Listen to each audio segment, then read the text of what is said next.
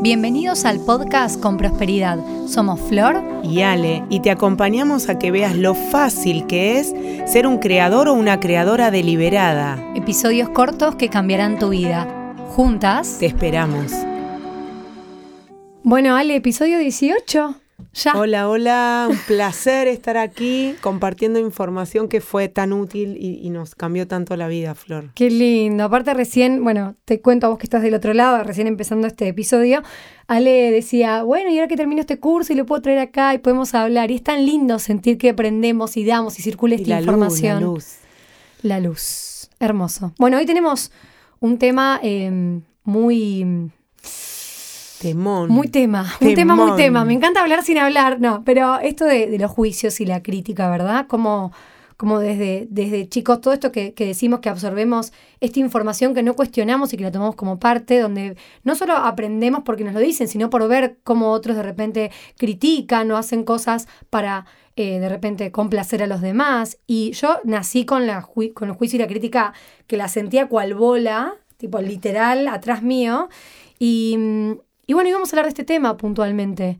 Así que te quería preguntar y empezar hablando sobre qué es un juicio. Son interpretaciones que hago, ¿sí? Y con ello valido o invalido una situación. Eh, el cerebro cuando toma una información dice, ¿qué es esto y qué hago con esto? Siempre hace ese mecanismo el cerebro, ¿no? Entonces, bueno, ¿qué es esto y qué hago con esto? Cuando viene la crítica, anulo toda posibilidad de accionar. Me quedo en el juicio, me quedo ahí como si estuviéramos dando vuéltale a algo que no va a tener solución desde ahí. Claro, claro. Eh, yo hice el curso de la Escuela de Intuición y una Escuela de Intuición maravillosa que te enseña a trabajar los juicios. Estuve un año, un año, ¿eh? eh trabajando para no decir una interpretación mía sobre un hecho que estaba viniendo. Por ejemplo. Ser neutra. Por ejemplo, una mujer que tenía sobrepeso y que tenía una calza que se le veía la bombacha. Entonces yo miraba y lo primero que me salía era desde la voz, qué ridícula, ¿no se dio cuenta? Eso es una interpretación. Un juicio sobre otro. Un año estuve sin poder dejar de emitir ese juicio. Y lo trabajaba todos los días, Flor. Al segundo año ya no lo decía, ya no lo digo más pero se me viene todavía en la cabeza. y lo seguí trabajando. Y lo seguí trabajando y lo sigo trabajando. Claro, claro. Es como que no pudiéramos ser neutros. Una vez le pregunté a un psicólogo, bueno, ¿por qué? Bueno, las interpretaciones nos ayudan a poder elegir. Claro. El problema es estar interpretando la vida de los otros. Total, ¿Qué bueno, me importa la vida del otro? ¿qué, me, ¿Qué ejercicio yo? Lo traigo, no sé si es, si, si, si es tan poderoso, pero cuando me, me, detengo en la calle a estar pendiente de conversaciones ajenas o de esto, ¿no? De cómo se viste uno, cómo te... voy y veo un árbol, te juro. O sea, lo, Buenísimo, lo reconozco y lo me cancelas voy para claro, ir a... tipo veo algo de la naturaleza, veo algo que a mí me gusta, el cielo, o sea, pero es como que es una práctica donde lo hago automático. Esto que te decía el capítulo anterior que sonreía cuando me hablaban mal. Genial. Eh, lo, lo, hago para no quedarme justamente ahí y empezar una línea de pensamientos que mira dónde arranca, ¿no? A mí ya no me viene esa seguidilla de pensamientos poco saludables.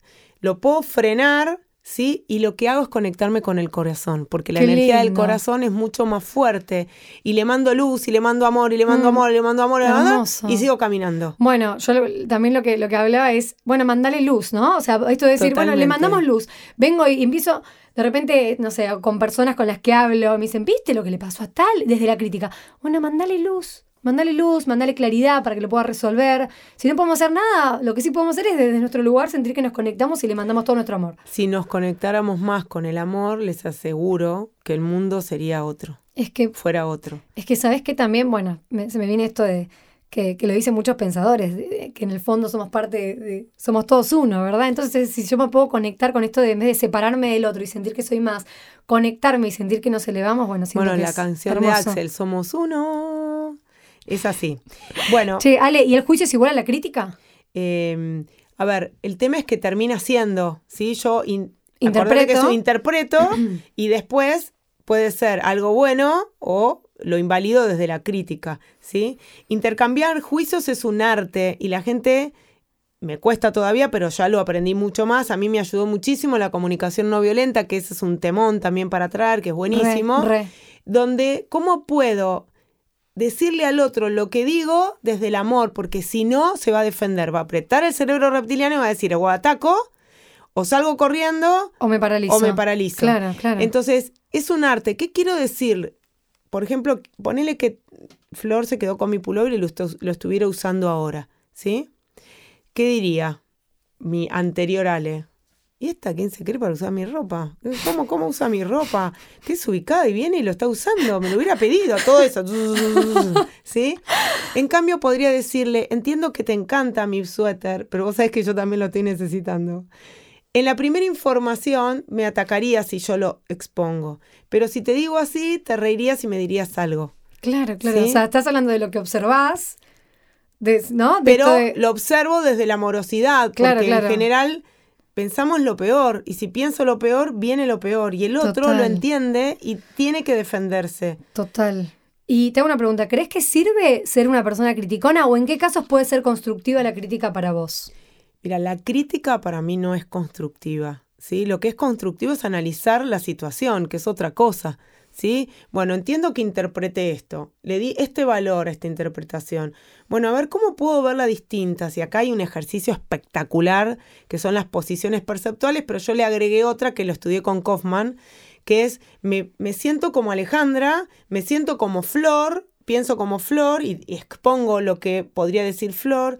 Después busco una tercera persona que sea familia de Flor o de Ale para que me venga a relatar este suceso. Después busco un externo, podría ser un desconocido, no sé, pongo X persona ahí y lo mira desde una persona que solo escuchó lo que las dos dijeron. Y una quinta persona, que yo la llamo la Madre Teresa Calcuta, que es la que trae la compasión. Gandhi, el que quieras. Que mira esto desde la compasión. Y les puedo asegurar que vieron cinco formas de verlo distinto. Totalmente. Entonces es muy importante abrirse en vez de quedarse con la interpretación crítica, porque la crítica no construye y estamos cansados. Vos sos más chica que yo, pero a nosotros nos corregían desde todo lo malo que hacíamos, con lo cual estábamos acostumbrados a estar en la crítica. Por eso yo reactivaba y me iba a atacar, porque me estaban atacando. Ay Dios. Aparte qué poca posibilidad de, de libertad, de hacer, de, de, aprender desde otro lugar, ¿verdad? Totalmente, y nos lleva a la culpa, ¿viste? Nos quedamos con la gente y dice, no, tengo una culpa. La culpa no existe. Lo único que tenemos que poner en estos casos es la responsabilidad de hacerlo diferente. claro. Hacerlo diferente de lo que venís haciéndolo. Bueno, interprete, ay, qué mala que soy que interprete. No, bueno, me pasó. Pero eso lo puedo cambiar, es esto, ¿verdad? O sea, interpreté algo, pero si me pongo en el lugar de Gandhi o de María Teresa de Calcuta y le veo con compasión, tengo otra interpretación. Si me pongo en el lugar de mi vecina, que es un amor, bueno, por ahí lo veo otro ah, lugar. Yo puedo ir eligiendo eso. Podés elegir de qué manera podés verlo. Yo estoy buscando, hoy voy a las 5 cuando no puedo estar viendo otra forma. Me repetís, era por ejemplo Ale, Flor. Primero como vos, segundo con la persona que tenés el tema. Claro. ¿sí? El tercero es alguien que conozca a Flor y Ale. El cuarto es un ajeno, no conoce a nadie. y él es un ajeno que escuchó lo que dijo Flor cuando empezó a hablar y lo que dijo Ale cuando habló. Ahí, en el tema. ¿sí?